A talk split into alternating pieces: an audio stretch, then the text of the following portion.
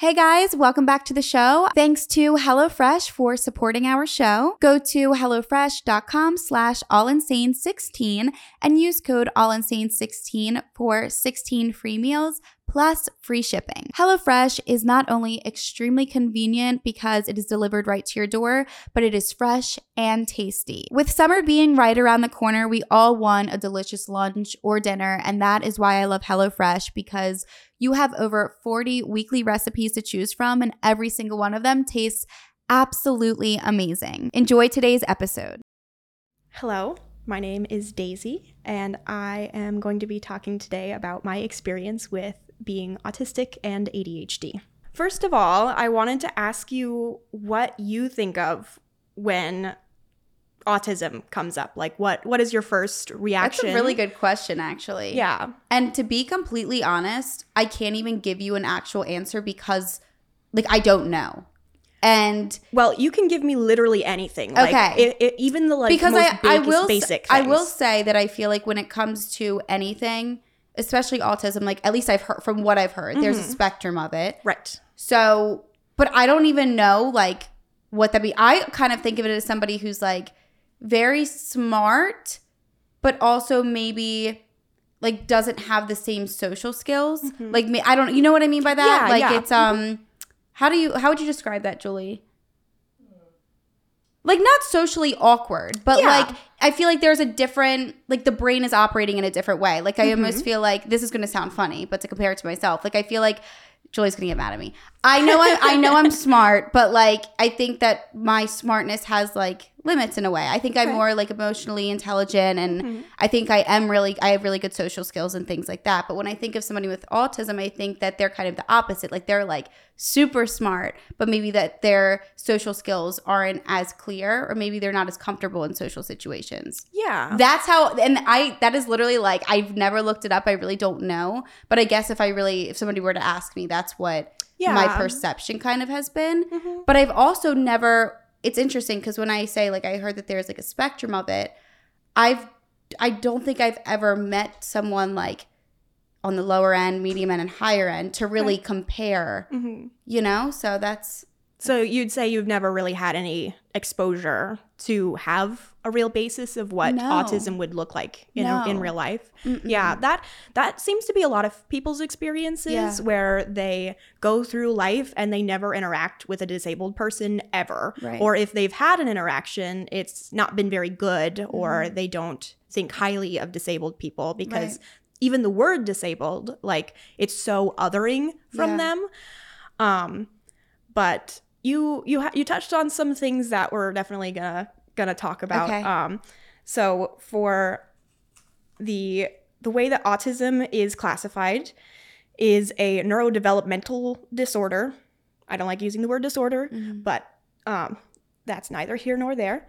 So it mainly impacts interactions with others, communication, learning, and behavior. Um, so it could look something like like a smart person who just doesn't really understand social cues very well. Um, it could also look like somebody who really can't handle a lot of sensory input and cannot speak because of that stress that goes on in their lives. Okay. Um, so what you were talking about with like the low, medium, and high ends, um, lots of people, because of older studies that have been done, um, think of that in the high functioning and low functioning ends. Uh, we don't use functioning labels anymore Mhm. because it is very minimizing to the abilities of those of all autistic people, regardless of their experiences. Mhm. So we instead of saying functioning, like I to to a neurotypical person would look like a high functioning autistic or what used to be known as Asperger's. Mhm. Uh, you might have heard of that before. Yeah. Um, we also don't use Asperger's as a label because that um, Asperger's as a syndrome was developed or was named after a Nazi. Mhm. Um, so a doctor who worked with the Nazi Party in Germany would find autistic people and categorize them Okay. with the the ones that they did not want and the ones that they did want, which were the Asperger's. So the higher the higher functioning people Okay. were the ones that they didn't kill. So that's why we don't use Asperger's anymore. Um, so instead, we choose to use needs labels. Okay. So I have lower needs in the sense that I need less support to be a independent individual, whereas somebody who is nonverbal, who doesn't who it doesn't have the ability to speak consistently in their life, would be on the lower needs right. or on the higher needs end, excuse me. Um, so that's kind of the the beginning Yeah. of what you might know about autism. When it gets a little bit more in depth is when you start to dive into the experience of autistic living, of Mm-hmm. what being neurodivergent looks like in real life. Um, and the way that it works is that it is a um, it is a genetic thing. You start to develop symptoms around the age of two to three, depending on the child. Some have more obvious symptoms, some have Yeah. less obvious symptoms. Because they say some uh, an example of a symptom could be like lack of eye contact. lack of eye contact. Okay. Yeah, that's a very popular stereotypical Mm-hmm. um, autism indicator. Yeah, Uh, but not always the case. It is not always the Okay. case.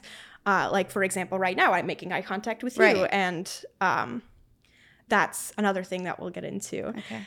The another a lot of uh, people look for the very obvious symptoms in Yeah. children because the way that autism has been researched has been for young boys specifically. So the way that it looks like in young boys is going to look a lot different than the way that it looks in young girls, which hasn't been researched nearly as much. So you might think of a really stone cold little kid who doesn't empathize with other people, who doesn't talk, who might throw a tantrum if the lights are too bright. Mhm. Um, so the avoiding eye contact, uh, the lack of play or not playing like a normal, normal neurotypical kid would. Um, you might see the uh, lining up of toys, like from biggest to smallest in like a perfect little row. Yeah. Um, I used to do that a lot. Mhm.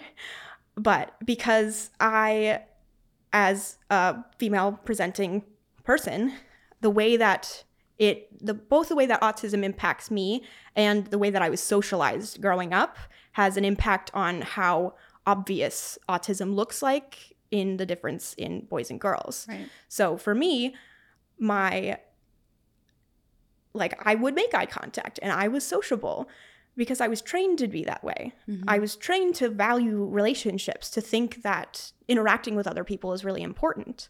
So that way my ability or my masking the way that I pretended to fit in, to interact with others was seamless enough that it wasn't caught.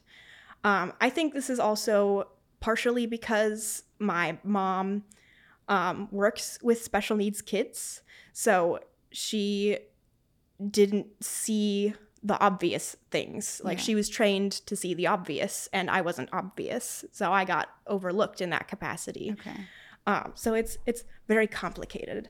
Um, some uh, of the things that I experience on a day to day basis that um, I actually made a list Mhm. for my therapist. Really? I made a really long list Uh-huh. to prove that I had something going on with me.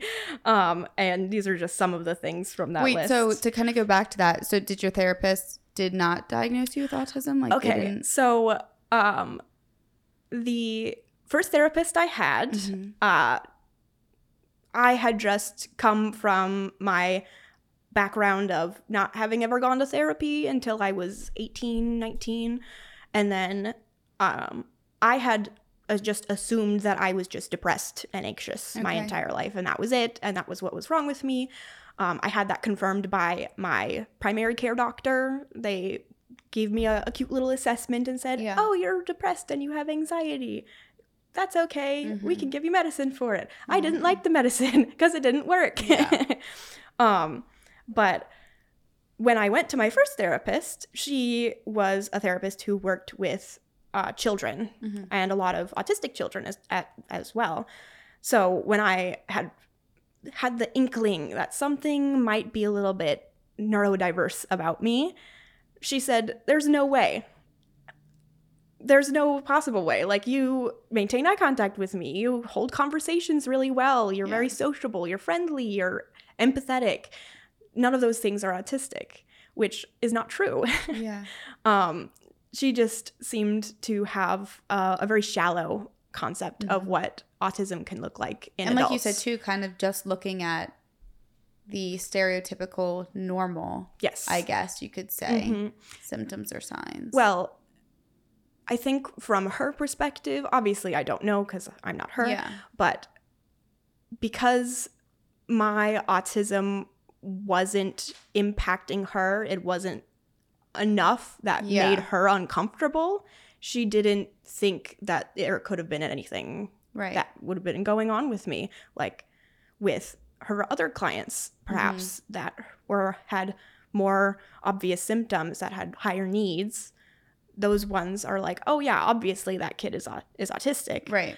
um You just weren't you weren't obvious. i just wasn't yeah. obvious yeah because i had spent 20 now 22 years of my life hello training myself to to blend in to Mhm. look like the perfect neurotypical person Right. to the best of my ability now that didn't save me from anything Mhm. um i still was bullied i was still the weird kid i was still outed or ousted from my peer group because i was different and they could tell but i didn't know what was what was Right. wrong what was different about me and it wasn't obvious to me it wasn't obvious to them except the fact that i just behaved a little bit differently i wasn't blending in quite as well as Right. they would have wanted me to um, so i was i was punished for my imperfect ability to blend in um, which really is terrible Yeah, for But- sure.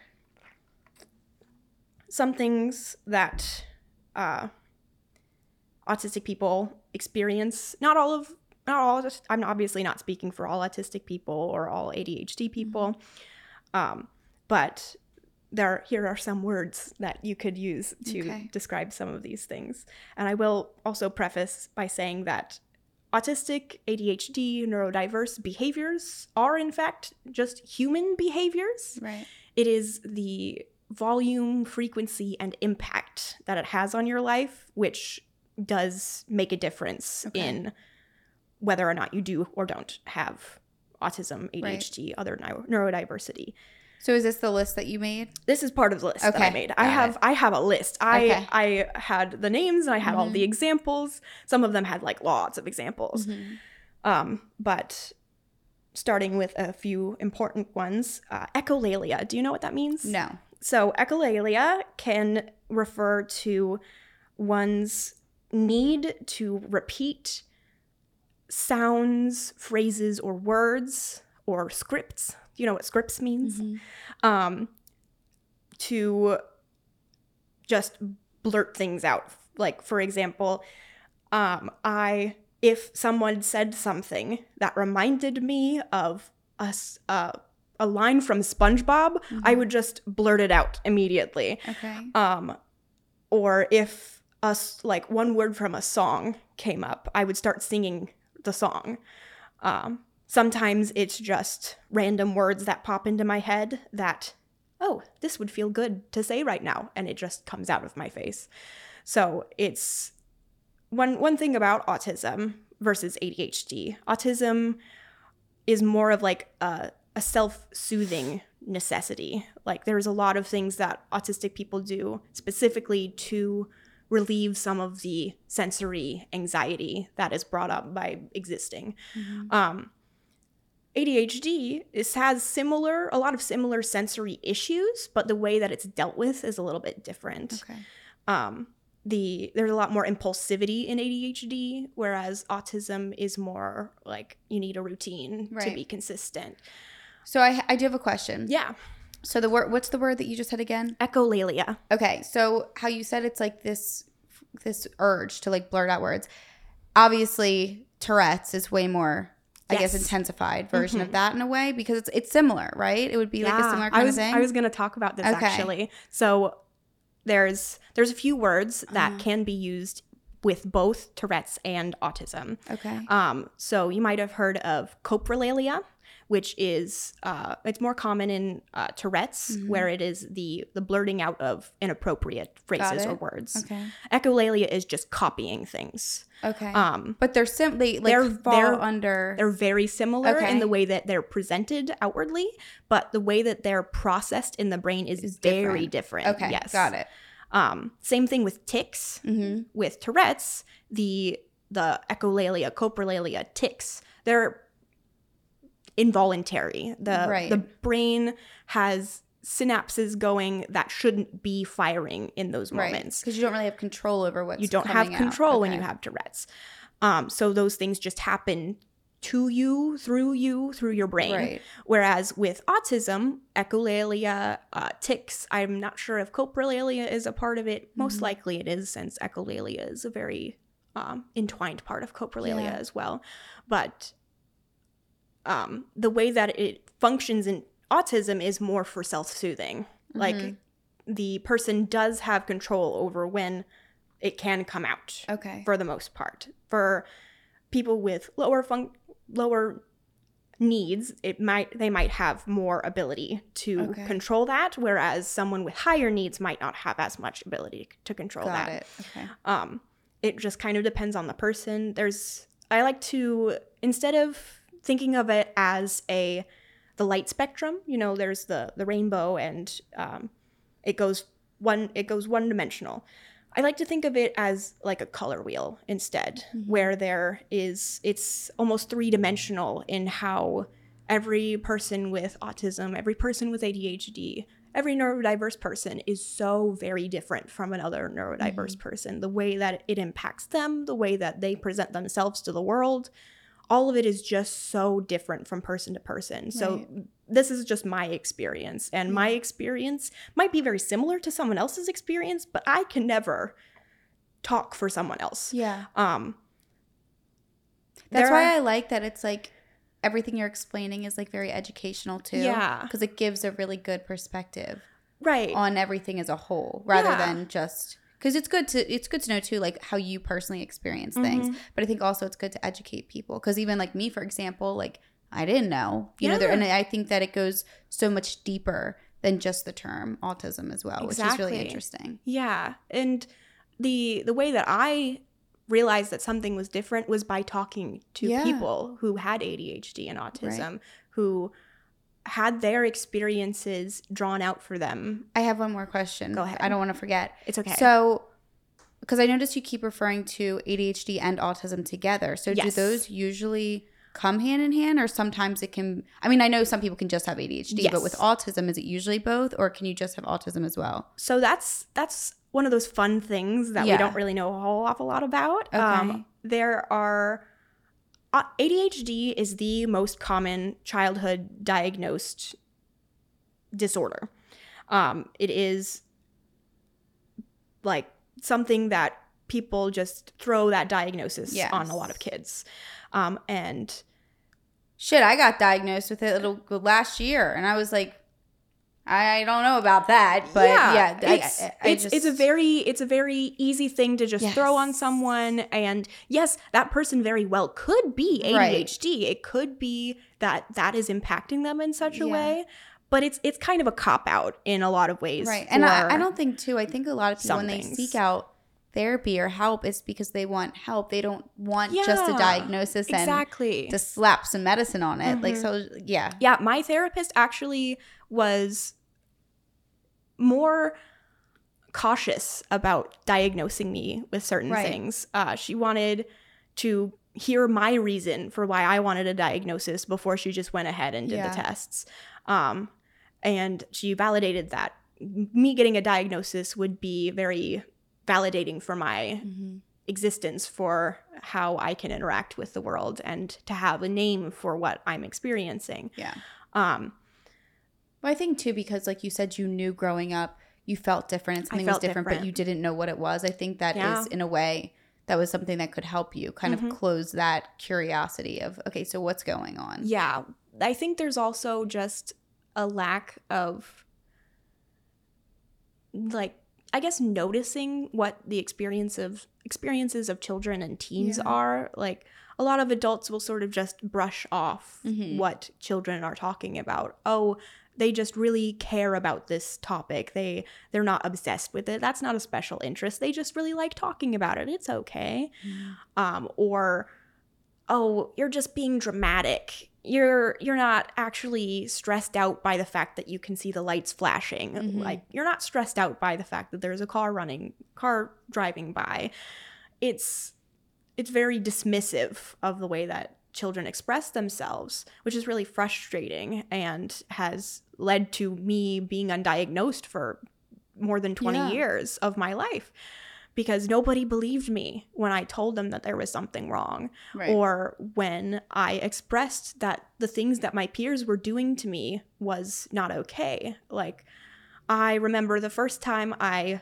felt specifically othered by um, my peers was when I was six. I was in kindergarten and I was just trying to play with my friend for a couple minutes before we had to sit down for a little like little group circle to Mhm. talk about the days of the week or whatever. And one of the kids looked at me and said, "Stop doing that. You're so weird." And just like walked away.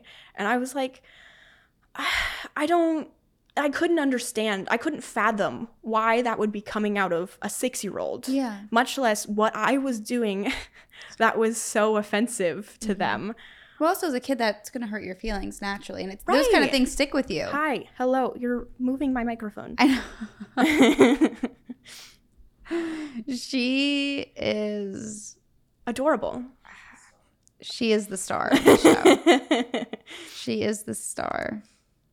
It's so funny. I had somebody tell me that they listened to the show, but they didn't watch it.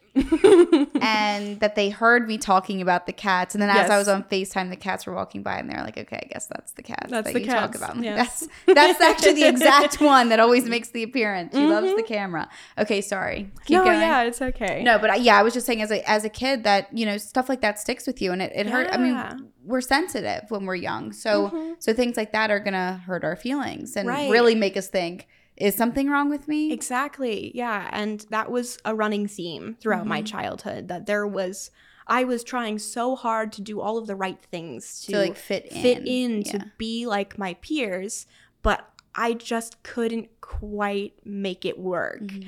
And that's because I'm not like my peers. Right. I'm not neurotypical. I'm I'm different. And that's okay. And that Mhm. should have been okay, but it wasn't. Right. It wasn't to them. And that meant everything to me because of the way I was socialized, the way that I was taught to value other people's opinions of me, to value friendships, to value relationships, Mhm. even more so than I valued my own opinion or my own comfort in a situation. Um, the way that I was brought up, and a lot of undiagnosed autistic ADHD people, as they grow up, they're taught how to fit how to fit the little cookie cutter of what society wants from you Mhm. how to have a conversation, how to not be weird. that the main thing that people called me weird, weird, weird. You're so weird. Mhm. I know I'm weird because I'm not like you. Right. But you shouldn't say weird to mean something worse. To exactly. to Or put hurt me somebody. down. Right. Like I can be weird because I'm just different. But weird has such a negative connotation. Maybe pick another word. Mhm. Like the way that I do that is not the same way that you do that. Right. And that's okay. Um, now, that is to say that nothing I should do should be passed off by the fact that I'm autistic, that I'm ADHD. I can't just say whatever I'm thinking to someone and it hurts their feelings and they tell me that it hurts their feelings and I say, "Oh, I'm autistic." Didn't mean it. Right. Doesn't matter. That's not true. My words have just as much impact on someone who's neurotypical as a neurotypical person's words have on me. So it doesn't denounce what I do or what I say, Yeah. but it does create a foundation for misunderstanding between me and the world. Mm-hmm. Um, because the way my brain functions is so different from the way that the majority, the neurotypical, abled, cisgender white man Mm-hmm. is the way that I function is so different from the way that they function. So, me trying to put myself into that is really damaging. Yeah. And it doing that causes your identity to kind of just disappear. Like with masking, um, masking is the term that autistic people use to refer to how they have to pretend, how they have to behave to cover up what their natural way of being is to blend in with society. And everyone does it. There if if you don't do it now, then you have in the past. Everyone to some degree has put on a mask to go out and be in society in an appropriate manner that doesn't hurt other people's feelings. Um to sort of cater to the social game that you have to play. Mm-hmm. But the difference between a neurotypical masking and an autistic person masking is the the way that masking occurs.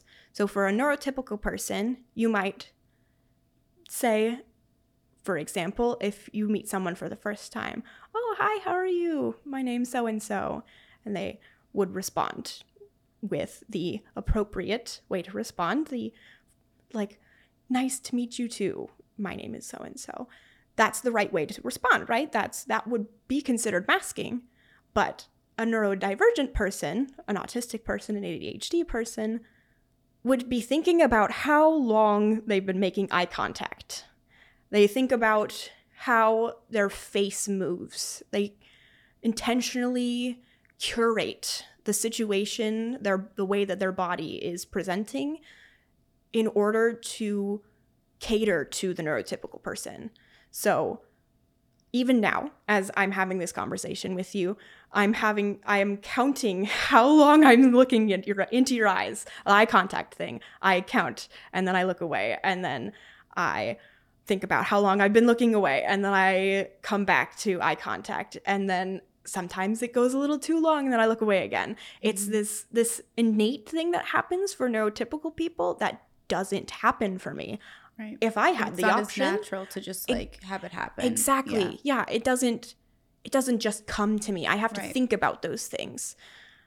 If I had the option, I would only look at your lips Yeah. Mhm. because I have what's called audio processing disorder, which impacts my ability to understand speech. Um, so if you said something that I didn't understand, I would look at your face to catch it on your lips. But that's all, that's what the choice of looking at your face that I would give Yeah. for the most part, unless I was analyzing your face. Mhm. um, so it's a very interesting dance that you have to portray to the world to fit in, to have interactions that feel safe. Yeah. Because that's a huge part of masking is safety because you don't know your audience. You if you meet someone for the first time, you don't know them. Mhm. There's no way to know how they're going to react to you. So putting on the the pretty little neurotypical mask prevents something dangerous from happening potentially because a lot of times even after the mask has come off and you feel comfortable with somebody they might take advantage of you as a neurodivergent person because of the way that autism works in the brain. Mhm. um, i and a lot of other, other autistic people are very gullible. The uh, the way that english works is very figurative. So there is often times where something in the language itself isn't very direct and it doesn't make sense. Mhm. So if someone's trying to play a trick on me, I wouldn't know that immediately unless Right. I had experienced it before. So that can be a very dangerous situation if I'm coming to someone for the first time and I'm just totally myself, mask off.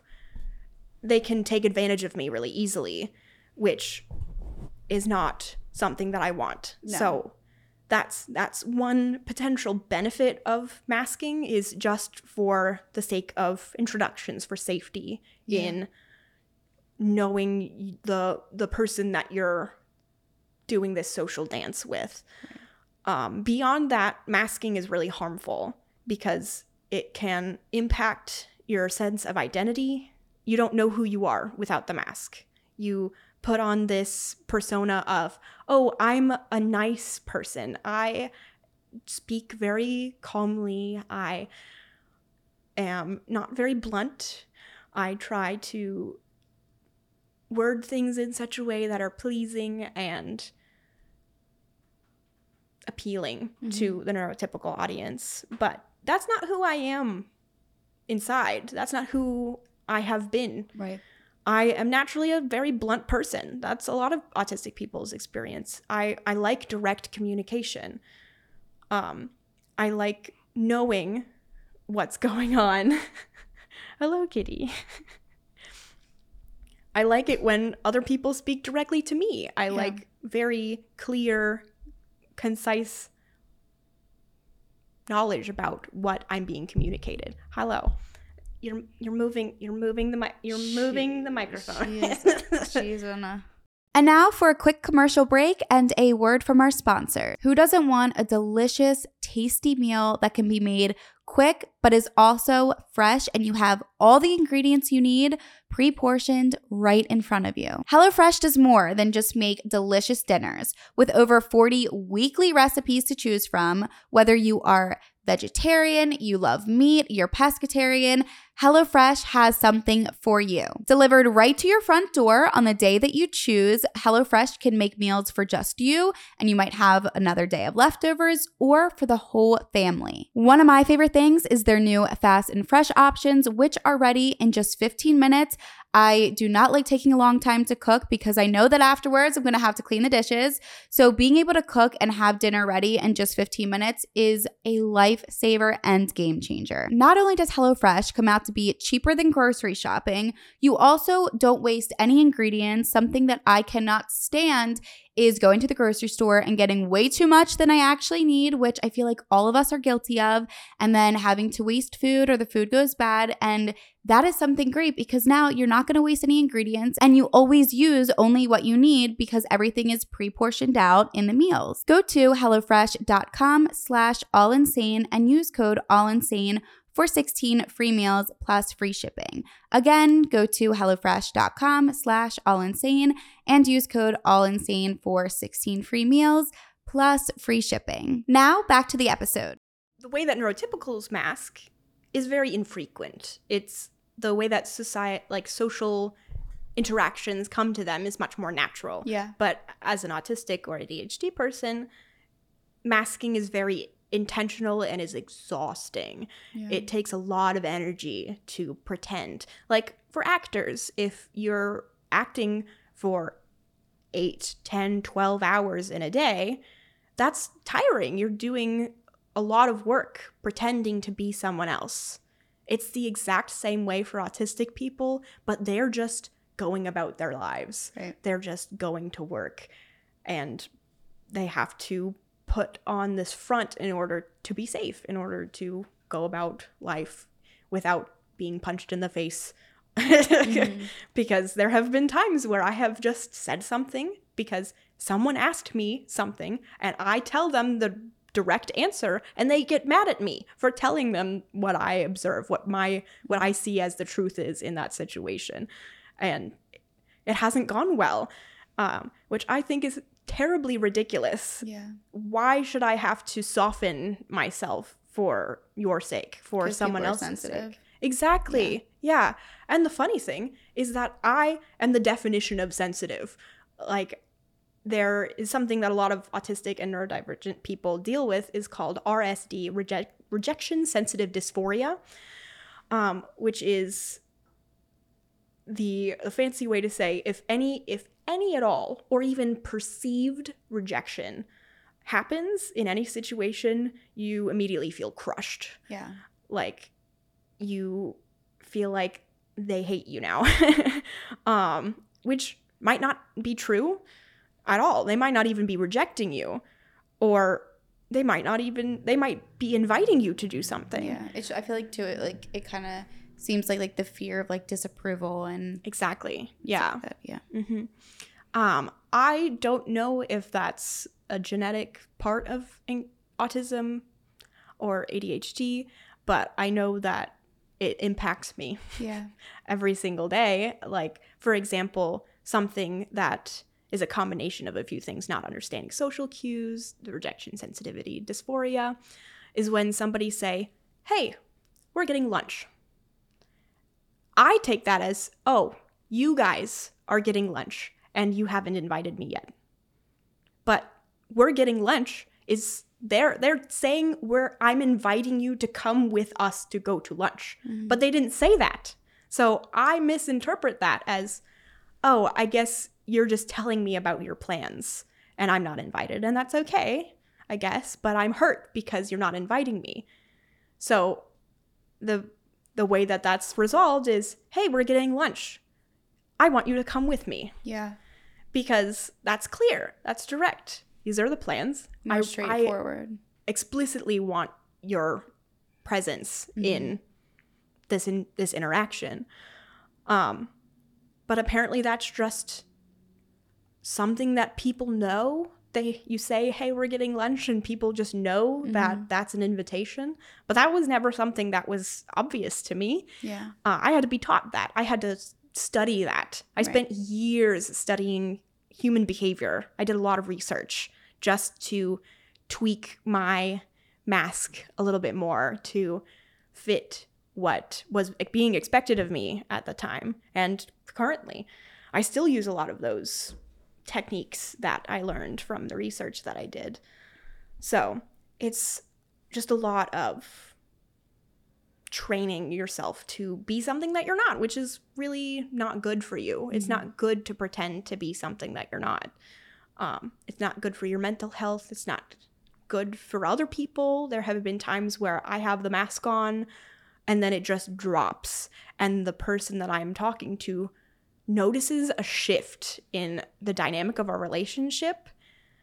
And that sometimes has been friendship ending, relationship ending, where I am so different from where I started in our relationship that the change is too much for them. Yeah, they don't know how to be friends They don't know with how to be friends with me. Yeah. Yeah. because I was putting on this front that I was more independent, that I was less sensitive, less needy, Mm-hmm. whatever negative thing that they might say about it.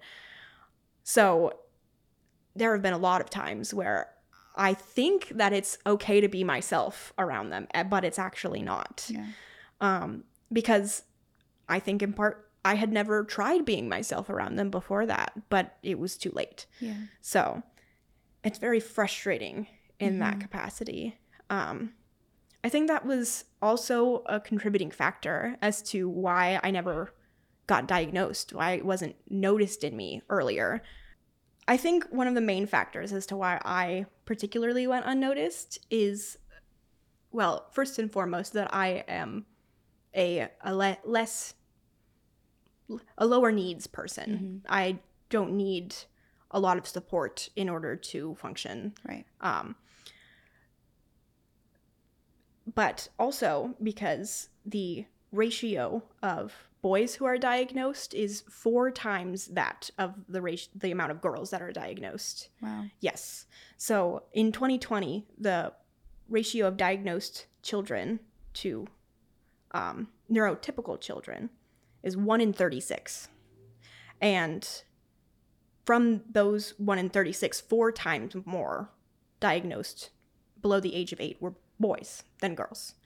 Um, now, it used to be less. I believe in 2000 it was 1 in 26 children who were diagnosed with autism.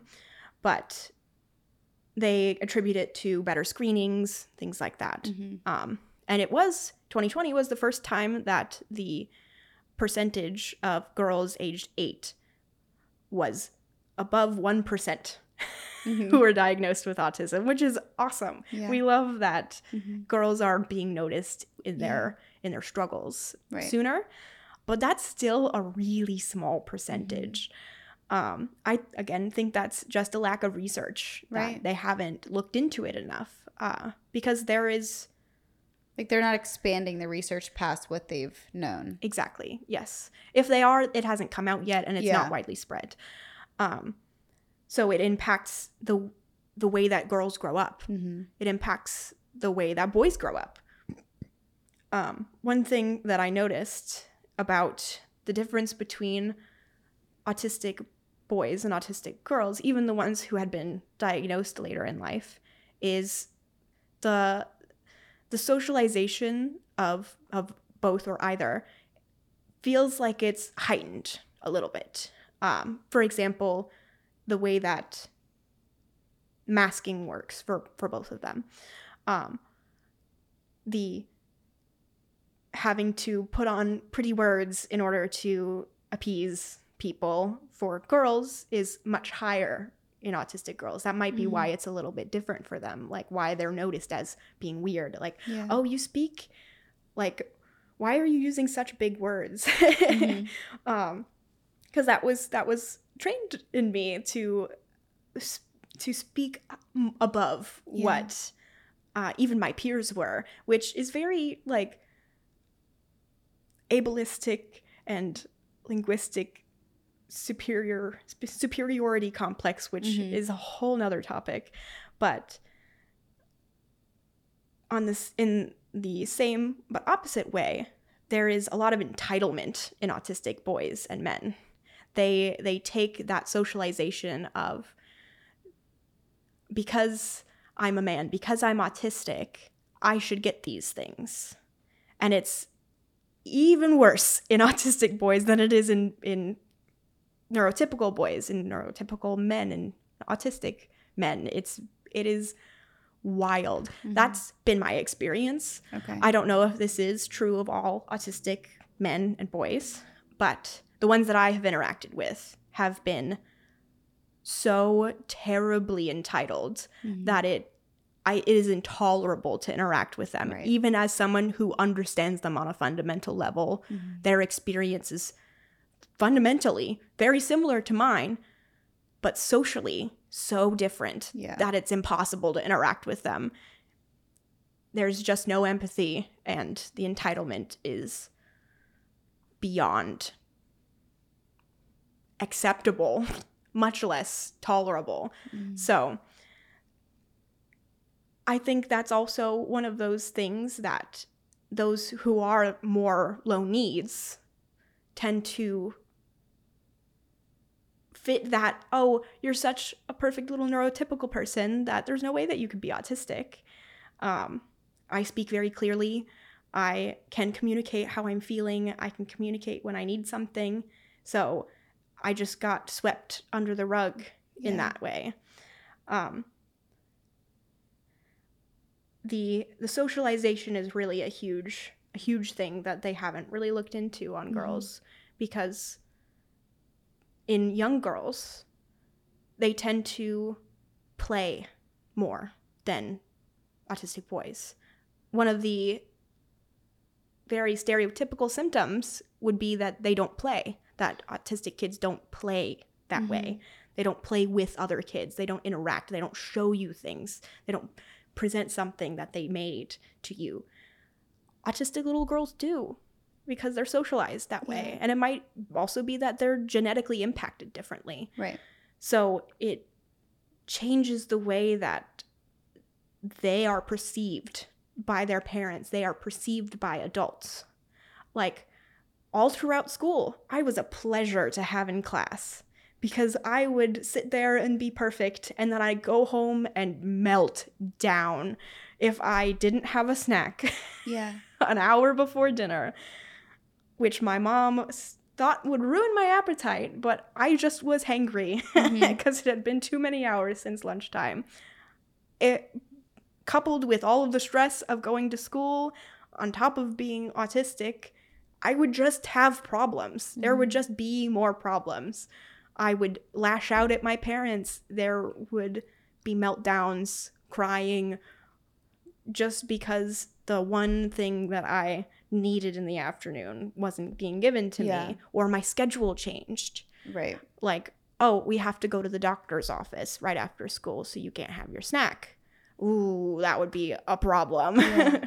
um, and even to this day, stuff like that happens where I am going about my day and, oh, the ADHD, time blindness has befallen me and now I'm late and now I'm crying on the way because I'm late mm-hmm. and my r- plans were ruined because I'm late. Yeah. and I haven't even gotten there yet. It's the beginning of the day and I'm mm-hmm. late and I'm crying already. So it I think because of that the the threshold for stress is so much like lower for Right. autistic and ADHD people because they have to deal with so many more executive functioning Mhm. issues. Do you know what executive functioning is? Mm-mm. So, executive functioning refers to starting and completing tasks. Um, so, your ability to function in executing things. Okay. Um, so, because there is executive functioning issues for both autism and ADHD, literally everything that is started and has to be finished requires more energy. Yeah. If you have, And like if that gets messed up in any way, then it's like a Mhm. meltdown. yes, Okay. or you just run out. Yeah. You just Yeah, run yeah. out. Um, something that the disability community coined, the spoon theory, I like to use for autism as well. I mean, I am disabled because I'm autistic, but um, it applies for ADHD as well. Um, if you have 12 spoons for the day and getting up requires one spoon, you've used your spoon, you can't have that spoon anymore. You have 11 spoons. Brushing your teeth requires two spoons because it is such a terrible sensory experience. Mhm. so you've used those spoons. You have nine spoons. Making breakfast, three spoons. you keep going, you keep going. You have one spoon left to do all of the activities for the rest of the day Right. before you've even gotten out the door. hmm So that's, I believe, the main reason why a lot of autistic people don't have jobs. There is, I, I forget which year the survey was taken, only 30% of autistic people have jobs, full time jobs. At least 60% of autistic people are entirely unemployed. So that's a, a whole 80% of autistic people who just are in limbo about where their standing is in life. Now, there are some higher needs autistic people who will have care for the rest of their lives because of their needs. But there's a lot of low needs autistic people who just kind of have to figure it out in a world that's not meant for them. So, I have a full time job. I work as an American Sign Language interpreter. But I have been burnt out for the last year and a half. So, just existing, masking constantly causes burnout. hmm And I haven't even begun my job yet. So, that's the trade off. You have a job, you're burnt out constantly. You don't have a job, you can't live. Yeah.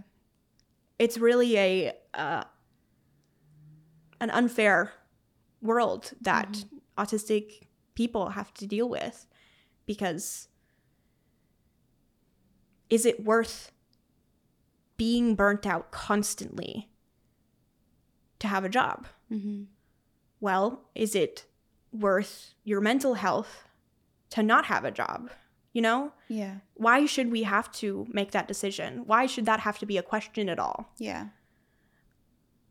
That's really frustrating. For and sure. I'm I'm privileged in that way.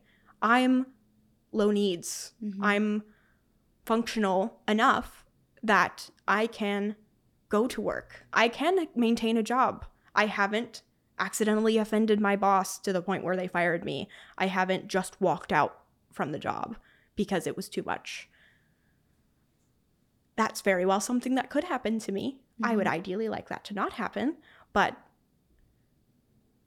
I'm privileged in that way Yeah. where I can maintain a job at my own expense. So, that was one of the things that made me notice that something was different, that I was just constantly in a state of exhaustion, that something was different about the way my brain worked. Um, this came about in part just from the way that I felt about myself, about the world, but also because of talking to other people, Mhm. talking to neurotypical people who weren't experiencing burnout and how their life seemed so perfect It's more and simple. happy Yeah. and neat. Like they can Mhm. maintain their houses. They don't have to worry about tripping over something on accident. Yeah. It's like your brain, it's like constantly the wheels are like spinning. yes, my brain does not turn off. Right. And I I don't have any medication. I'm trying to get some, but of course there's a national Yeah, that was shortage gonna- right now. That was going to be m- one of my questions for you. If there Mhm. is medication. for autism. yeah. No. Okay. If you It's just not not for not for like lower needs autism. Um, for higher needs autism, you can take something like a mood stabilizer, which Okay. would be more for uh, like bipolar or for something along those lines. You Mm-hmm. Right. can there can be medis- medications that you can take, but there's not something for autism Right. Mm-hmm. that lessens the sensory experience because that's really what it boils down to. And My there's no- sensory experience is so intense. Yeah. And there's no understanding of why there is lower and higher needs No. people, right? It just um, as- depends. from from what I've seen, uh, there has been research that came out recently that studied the neural pathways between in the differences between neurodivergent populations and neurotypical populations. Mhm. They discovered that neurodivergent people, when they're growing up, when they're developing, their neural pathways are trimmed by about 30%. Mhm. Neurotypical neural pathways are trimmed by half. There's about 50% Okay. of the connections that were made as a baby that were trimmed Mhm. throughout childhood. So there are more synaptic pathways in the brain which they they attribute to having more synaptic pathways to having disabilities Yeah. uh, specifically cognitive disabilities they have no idea why Okay. they just know that the more you have the more problems you have That's just like so crazy to me that like yeah. there is such a wide spectrum of that. mm-hmm. That's crazy it too. is very yeah. crazy And even in general, I feel like um there's people too who I feel like can like we were kind of saying before, you can have just autism or you can have autism and then another five things along with it. So it's just so interesting yeah how that can just happen, Mhm. literally. and we don't know why Yeah. there's there's not really been enough research it's it has been proven that people who have more cognitive disabilities have more neural pathways but they don't know why that Yeah. impacts people so heavily um, i feel from from my perspective my untrained uneducated perspective uh, feel like it's because the more your brain has to process, Mhm. the longer it takes to process everything. Right. So when I was getting my diagnosis, Mhm. I took a, um, a processing speed test where I had to find the symbol and among a group of symbols had to indicate which symbol matched or if there was no matching symbol Mhm. from the options. Um, and another one that I took where I there was numbers and symbols associated with the numbers, and I had to draw the symbols next to the numbers. Yeah. Um, I had my score for for those tests was like way higher than average, Yeah. Way higher than what a neurotypical's processing speed would be.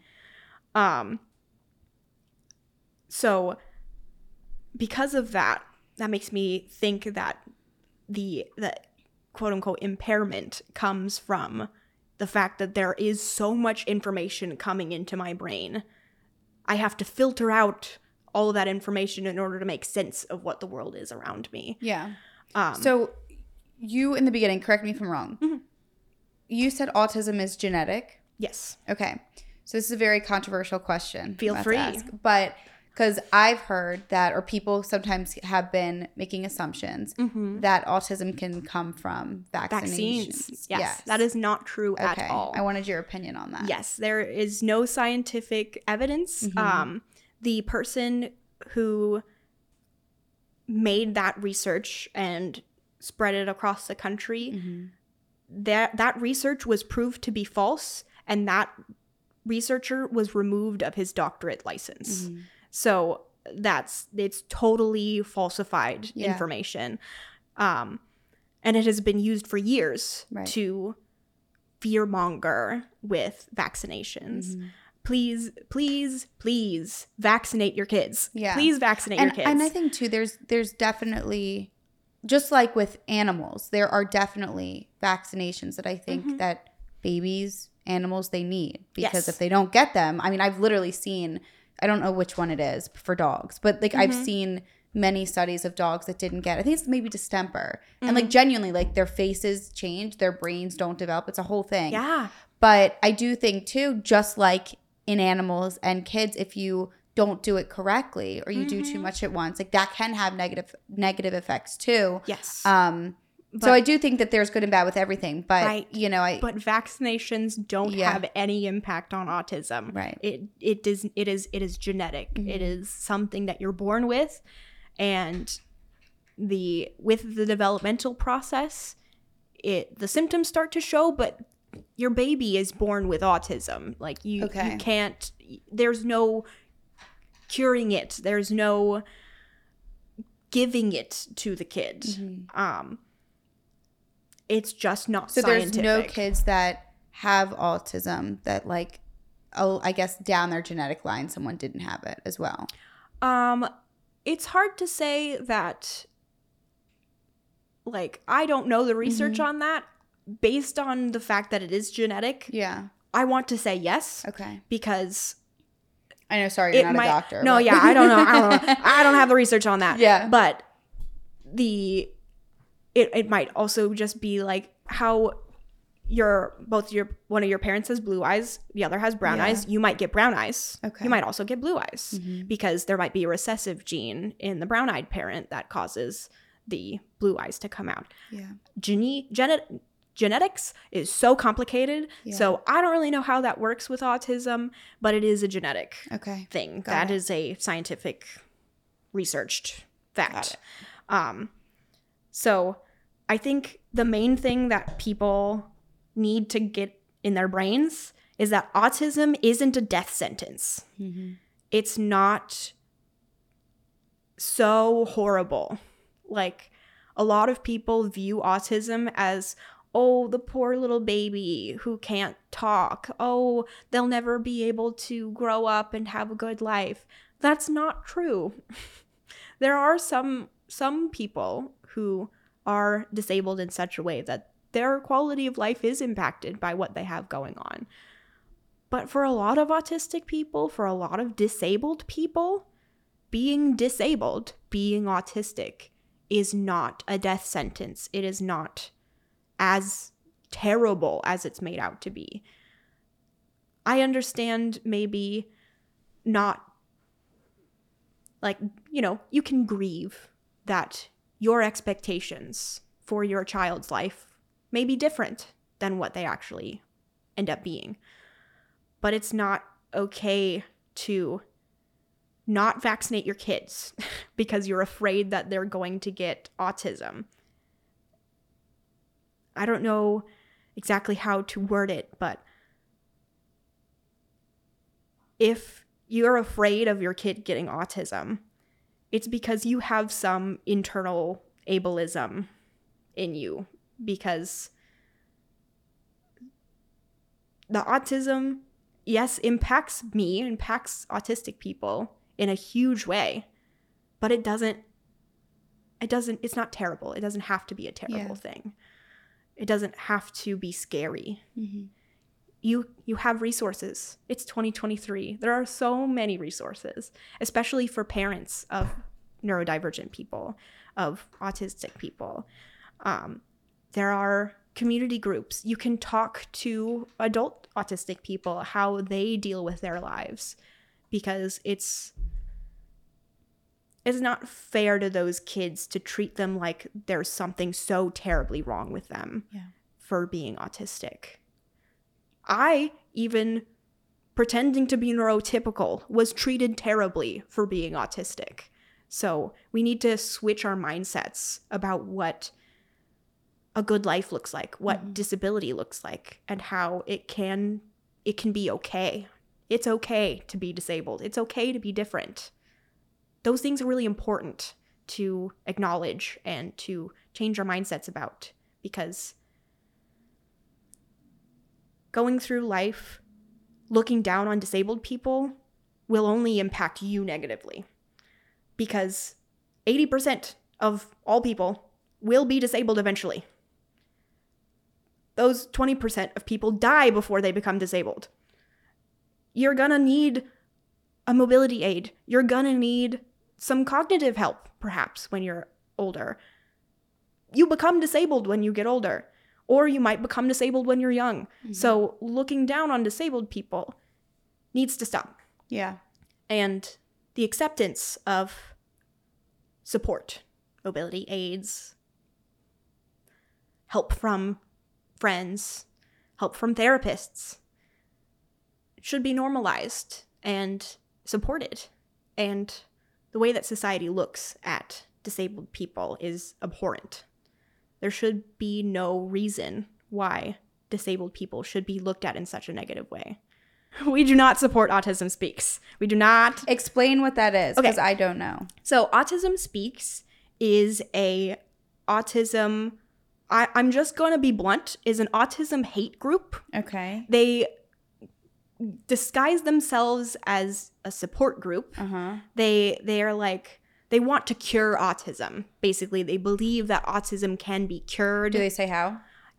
they haven't figured it out. Oh, okay. I mean, they they try a lot of different things like avoiding vaccinating your kids okay. and the like medications um training your kids to mask that's like one of the main things that they they support that you should train your autism out of your kids uh, which is not how that works it is Right. traumatizing I mean, especially too if I mean, like you said, in a way, fortunately, you were able to have more control to Mhm. be aware of when you were going to mask, and uh, even though it was exhausting for you, yeah you were aware of that, and like you were Yeah, like, I but have that privilege. There's some people that don't that So like literally how- cannot right. control that Yeah, yeah That's interesting. Let's yeah it okay. is it is so frustrating. Yeah. um they they coined the like the blue thing blue for autism awareness but they they they like to use like blue lights blue lighting. Blue lighting is terrible. It is so overstimulating. And why would you pick blue because you didn't consult with anyone who's actually autistic Yeah. you just picked a color and oh that's now what represents autism ask an autistic person no autistic people enjoy blue lighting unless they don't have a concept of what blue lighting is Yeah. it's terrible um, they also coined the puzzle piece Mhm. um, which implies that there's something fragmented, something missing about autistic people, like that there's something that needs to be filled in that space where the puzzle piece has been left out, which is not true. Autistic people can live totally beautiful, fulfilling lives, regardless of needs yeah. their lives can be fulfilling. So you don't need to imply that we're broken Mm-hmm. and that we need something to help us Right. be fulfilled. It doesn't work. It doesn't. autism speaks is a no no. ableist. They're a no no. We do not support Autism Speaks. They are like the worst, Mhm. arguably, because they're trying to eradicate autism, Okay. which isn't possible Mhm. because it's a neurotype. Um, hello, Kitty. that was the wow. That was an amazing spring up onto the table. That's that's one thing that helps autistic Yeah. people is Aw. animals. Um, what one of the reasons why I noticed that I might be autistic is because of my preference towards animals. Anytime I would go over to like Oh, an like- event, I mean, honestly, house- same. Like I always will prefer yes, animals. if there's a people. dog Mhm. at the event, I will go pet the dog. Yeah. I will talk. I will introduce myself to the dog before I introduce myself to the people at the in party. I th- for me, I feel like that's like kind of like an anxiety thing. Like Yeah. I feel like it's it's more soothing. Like if you see an animal somewhere, be- it, it almost because it can be even for me. And I feel like I'm somebody that, like I said, I feel like I am really social and I'm good at doing the social thing, even if I'm not in the mood. But I think that ha- ha- being someone that's grown up with anxiety and stuff like that and feeling uncomfortable, mainly because of like all my stomach issues and stuff like that. But Mhm. um seeing an animal always is something that kind of like eases that stress and Yes. easing eases that isn't it so fun it's, It's so so cute that like animals can really do that Yeah. it's because you know that they're pure they're not Yes. they they have no judgment towards Mhm. you so it Well- almost like I, I feel like that's what That's part of why autistic people, ADHD people, Mhm. neurodiverse people gravitate towards animals Right. because our the the way that you don't have our to put that mask on Exactly. The way that our experience is is so much more akin to an animal's way of experiencing life. Very blunt communication. The you don't you don't have to play the social game. Like you can communicate with each other without talking. yeah All of these easier. reasons why a lot of autistic people feel like they are more like their pets Mhm. than they are like their neurotypical peers yeah because the neurotypical is so foreign right even though they're a person compared to the animal hmm being not a person but so much more personable. Yep. Which is really ironic but it's just the way that it that it is. Like if you're if you always find yourself gravitating towards your pets if you feel like you yourself may like feel more like you're best friends with your pet than you are with your best friend Mhm. that might be an indication that you have some research to do. Yeah. Um that yeah there's there's a lot of things. For example um i'm going to spout off a list of things that feel very neurodivergent but are not actually like you can like these things without being neurodivergent just for a disclaimer. Um dinosaurs trains trains are a big one. Um dinosaur chicken nuggets specifically. Um mac and cheese. Mac and cheese is also a big one. Um space. Just outer space as a whole concept. Um clocks numbers time. There's so many different things that are just like like the, these are things that are more like intriguing to you you're saying? That if if you have a particular leaning towards Okay. like if you were given the option of like a beautiful sirloin steak or dinosaur chicken nuggets which one would you pick if you pick the dinosaur chicken nugget i would pick the dinosaur Mhm. chicken nuggets that's that's that might indicate something i mean Mhm. there's just sort of childlike nature Okay. of autism that really if you unmask comes out and is so much fun to feed into um, like i've started buying myself fidget toys and stuffed animals and um, like you know squishmallows? Mhm. if you like squishmallows you, you might have some research to do. Um, because those things are just so soothing. They're so pleasing to the mind of a neurodivergent. Um, now of course none of these are mutually exclusive. You can Mhm. like them without being neurodivergent but there's just something about certain topics certain foods certain things that are very home like Yeah. for autistic people um, and you can find other autistic people or find just an autistic person to talk about Mhm. being autistic with if you search these specific things. Like if you look up squishmallows on TikTok, you will find a neurodivergent person. I can guarantee it. Yeah. because those people who have rooms full of squishmallows are not neurotypical. I there's just something about it. I don't think I I could find a neurotypical person who has an entire room full of squishmallows unless they're just like a collector. Yeah. But why would you be a collector if you're not Right. neurotypical? I got it. So, So- kind of going back to your your therapist. Mhm. So basically after you kind of listed off things, Yes. how did she decide to diagnose you? Okay, so for the the before I even got my therapist, Mhm. I looked her up on uh, Psychology Today, which is a great website for finding therapists.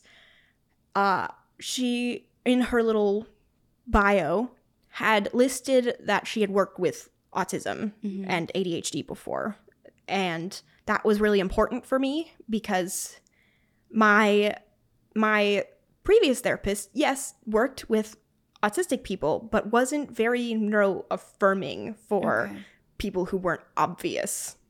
So, ooh, excuse me. So I sent her an email to be like, hey, I want to get an autism diagnosis. What are your thoughts?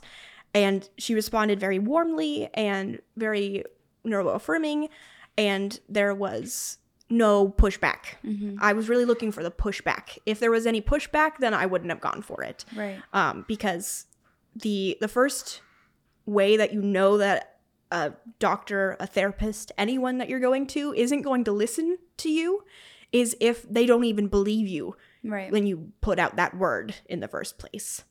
Um, same thing with doctors. If you think you say, "Hey, I might have this thing," and they say, mm, "I think you just have anxiety," Mhm. that's a red flag because they're not going to believe you. Their their brain, their mind has already shut you out Right. before the conversation has even started. So I wanted to look for an open conversation for something that I could easily go into and get a diagnosis without um, worrying about it. At that point, I wasn't concerned about if I was going to get a diagnosis or not. I just wanted some answers. Yeah. If it wasn't autism, I wanted to know what it was. Mhm. So I explicitly said that I wanted a diagnosis, I wanted some assessment done. So we went through the process of what that would look like, and I took the assessments. Um, I think, I want to say there were like eight or so different assessments that I took. Um, some of them were in person, some of them were online, uh, questionnaire style.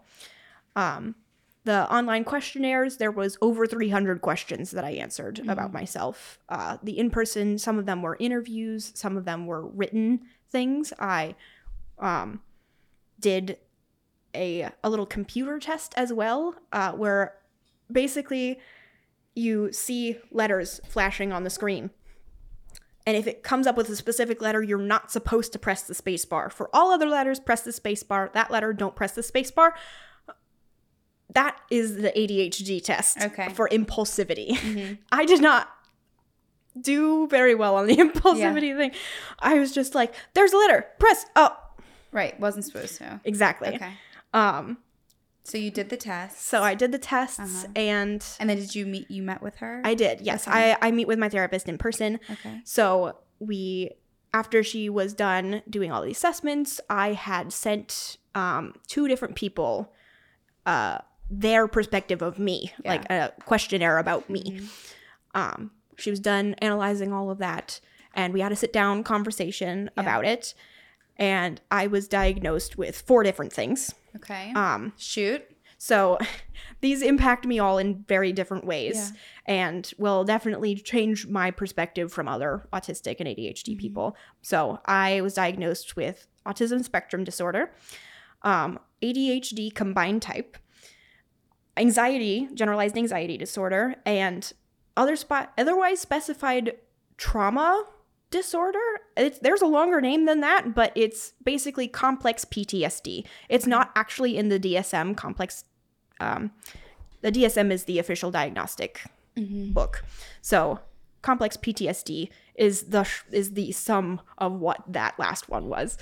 Um, So basically, I experience all of what PTSD is, except I've never experienced a what they call a Criterion A event, which could, uh, which is a, a more intense experience, like going to war, Right, seeing someone die, stuff like that. So you Um, experience the symptoms, but haven't really had. I've never had event. something Okay. that has been as intense as Okay. those things that are it. specifically for Criterion A. I have experienced um much like sm- like quote unquote smaller things yeah, just like over a you- long right, period of yeah. time. And I think in general, like everybody experiences different sort of traumas yeah, that I can was affect people in very different Exactly. ways, I was talking too. with my therapist about this, and what the conclusion even she has is that because I have never experienced something to that degree, Uh-huh.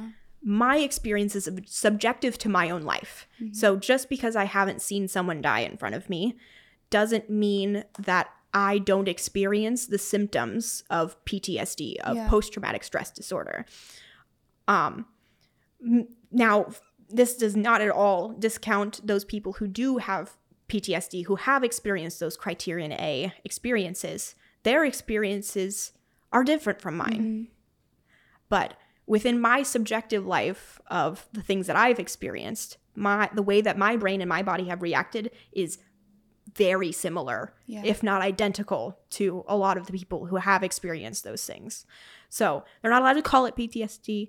So it's not PTSD. Okay. it's just a really long name. yeah, got it. Um, so the me having anxiety causes the way that masking and other things gives me a little bit more of a heightened sense of anxiety within myself. So if I didn't have anxiety disorder, um, my level of anxiety naturally would probably be higher than the average person because of being autistic Okay. you just experience anxiety as an autistic person. Um, but for myself, it is heightened from my from my standard level. Right. So that's why I was diagnosed with that. um, so that those those four diagnoses. I at first I celebrated. I was so happy that I was right. that I had almost like deduced it in my in myself. Um and I left the therapist and then I felt so sad Yeah. because being autistic is really hard. Anyone who's seen an autistic person knows, like everyone anyone who knows an autistic person knows that that autistic person's life is really hard from the way that they experience things. Um It's interesting too because I think it kind of gives a different perspective of like how hard it is. Not even I guess to like like not people might not see it on the outside, but how hard it is for you within, like that's mentally. that like, is the whole reason why it went un, Right. unnoticed for so long because autism ADHD doesn't always is all show. inside. Yeah. It's so subjective to the person's experience, Right. the internal workings of the mind. Yeah, and like there could be things here and there that come out that could like Exactly. be a red flag or make you be like, oh well, Oh, something's might be- different. right? But like But overall, from an outside, right? be- Exactly. because I was able to hide it so well, because I'd been trained so, yeah, mm, like, in such a perfect way right. to pretend to And fit that's in. why two people will label it as like you being weird Or that- or, different. even most of the time, if you go to a psychologist, psychiatrist, they will say, Oh, you have borderline personality disorder, or you have OCD. They just throw these labels on you instead of actually looking into what your experience is like. Yeah, Because there are a lot of therapists historically have just been afraid of mm-hmm. diagnosing autism because it doesn't look like autism right. it just looks like you're a very emotional person or you're really obsessed with numbers. So OCD. You have these weird obsessions with people. BPD. It's it's just a cop out. Yeah. but what what is going on is so much more personal, so much more in depth. And there are names for things like echolalia, for example, uh, audio processing disorder, um, sensory issues, having intense special interests, uh, perseveration. these are all words that very aptly describe a lot of processes that go on in the mind. But if you have no idea what these words mean, then how can you possibly tell your provider what's going Yeah. on with you? That's that's one of the reasons why I think it's so important to talk about your symptoms, to talk mm-hmm. about what you're experiencing, to have a label to put on those words so you can exchange the information with other Yeah. people.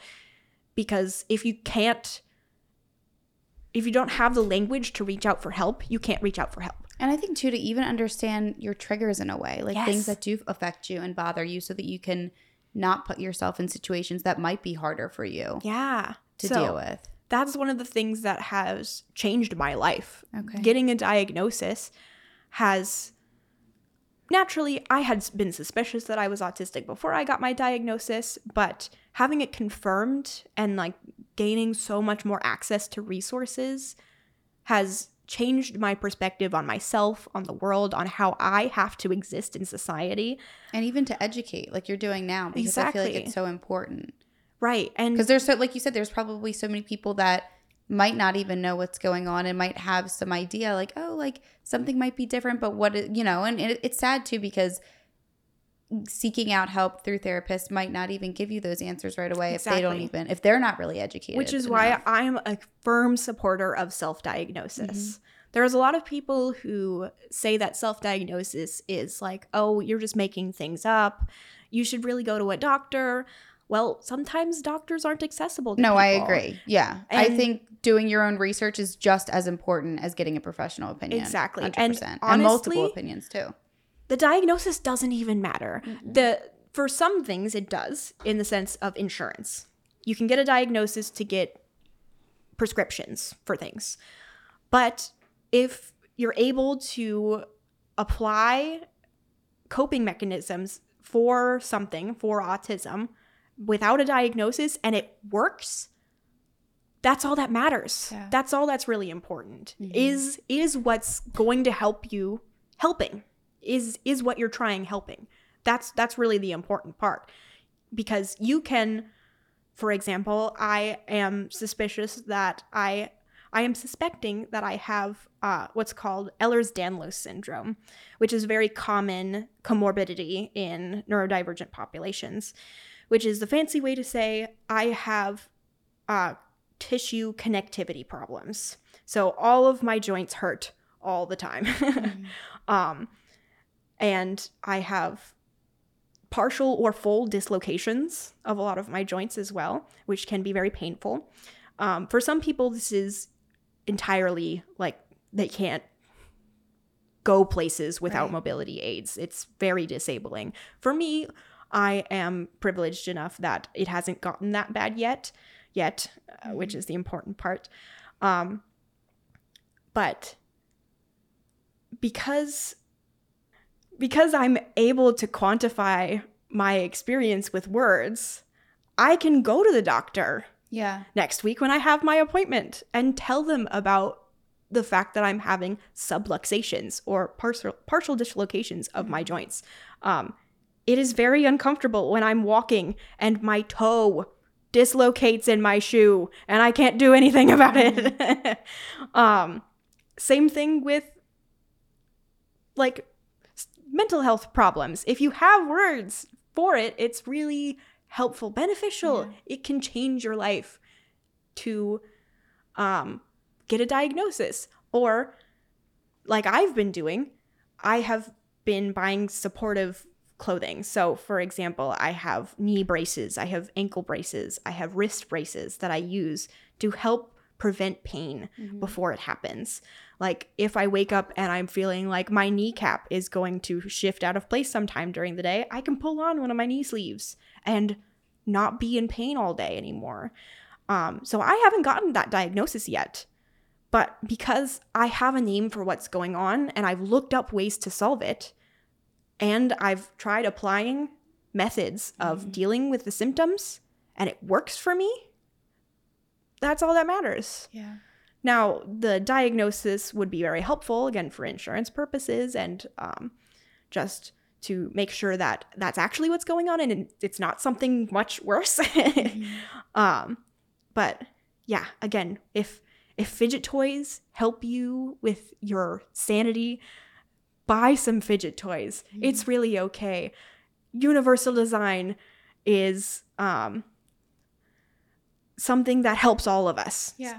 So, for example, doorknobs that have the the L L shaped doorknob instead of the twist doorknob mm-hmm. help everyone. You don't have to have that twisting ability in your wrist. You can use your your fist to mm-hmm. push the door open, like to push down on the knob and get the door open. You can use your elbow. If you're holding something, you can get it open without having to use your hand and twist. Same thing, fidget toys. If they help calm you, if you feel like they're improving your life, then that should be accepted. That should be something that we all choose to do more readily in our lives. Have you become a part of any like support groups for autism or anything like that? Or Um, I have yet to seek out support groups. I personally, all of my friends are autistic and or ADHD, so I have built my own little support community, Yeah. because Which is important because everybody deserves to feel understood. everybody, yeah, that's one of those things that's super super important. Talking about your experiences with other people who Yeah. share your experiences is really validating. You can find resources from them. Mhm. um like if you're say for example you're 15 and you're like i don't know what's going on with me you can talk to somebody who's like me who's 22 who's experienced life as an autistic person and is now figuring out all of these cool ways Yeah. to deal with things and all of these resources that you can look up and you can take online assessments they're not Mhm. always the best but you can do the self-assessment checklists those Right. are really awesome for being able to have an inkling of if you know what these words are Mhm. this might be what you're experiencing Right. and I've taken checklists for a lot of different things. I've taken self assessments for a lot of different things anxiety, depression, autism, ADHD, OCD. Uh, even like I've gone into research on Tourette's and all kinds of other things. Even though I don't necessarily have all of those things, Right. it checks off certain boxes and gets rid of things that I don't need to think about Yeah. like OCD. I don't have OCD. I've never experienced that. So I was able to say, these are all of the words that describe how OCD feels like in your body, and I don't experience that. So I don't have to worry about Mm-hmm. dealing with that. Um, same thing, if you resonate with me, you can look up an autism checklist. I think, where is, I have a name. There's a name for a checklist that I have. Let's see where it is. Samantha Craft, unofficial autism checklist. So this is one of the checklists um, that I found after my diagnosis, but I resonate with a lot of the checklist. Um, so I definitely recommend the Samantha Craft autism un- unofficial checklist. And if you resonate with it, you might seek a diagnosis or you Yeah. might seek resources for yourself, even if you don't want a diagnosis or can't access a diagnosis. Um, just acceptance that something might be different, Mm-hmm. even, is important. Like, Yeah. it's okay to be different. It's okay to choose yourself. Right. You choose your healing journey by researching ways, by finding resources, by talking to people. Um, and if you don't have autism, that's okay too. Yeah. you don't have to have autism. if you don't have autism, that might be better for you. I don't know. I don't know what your experience is like.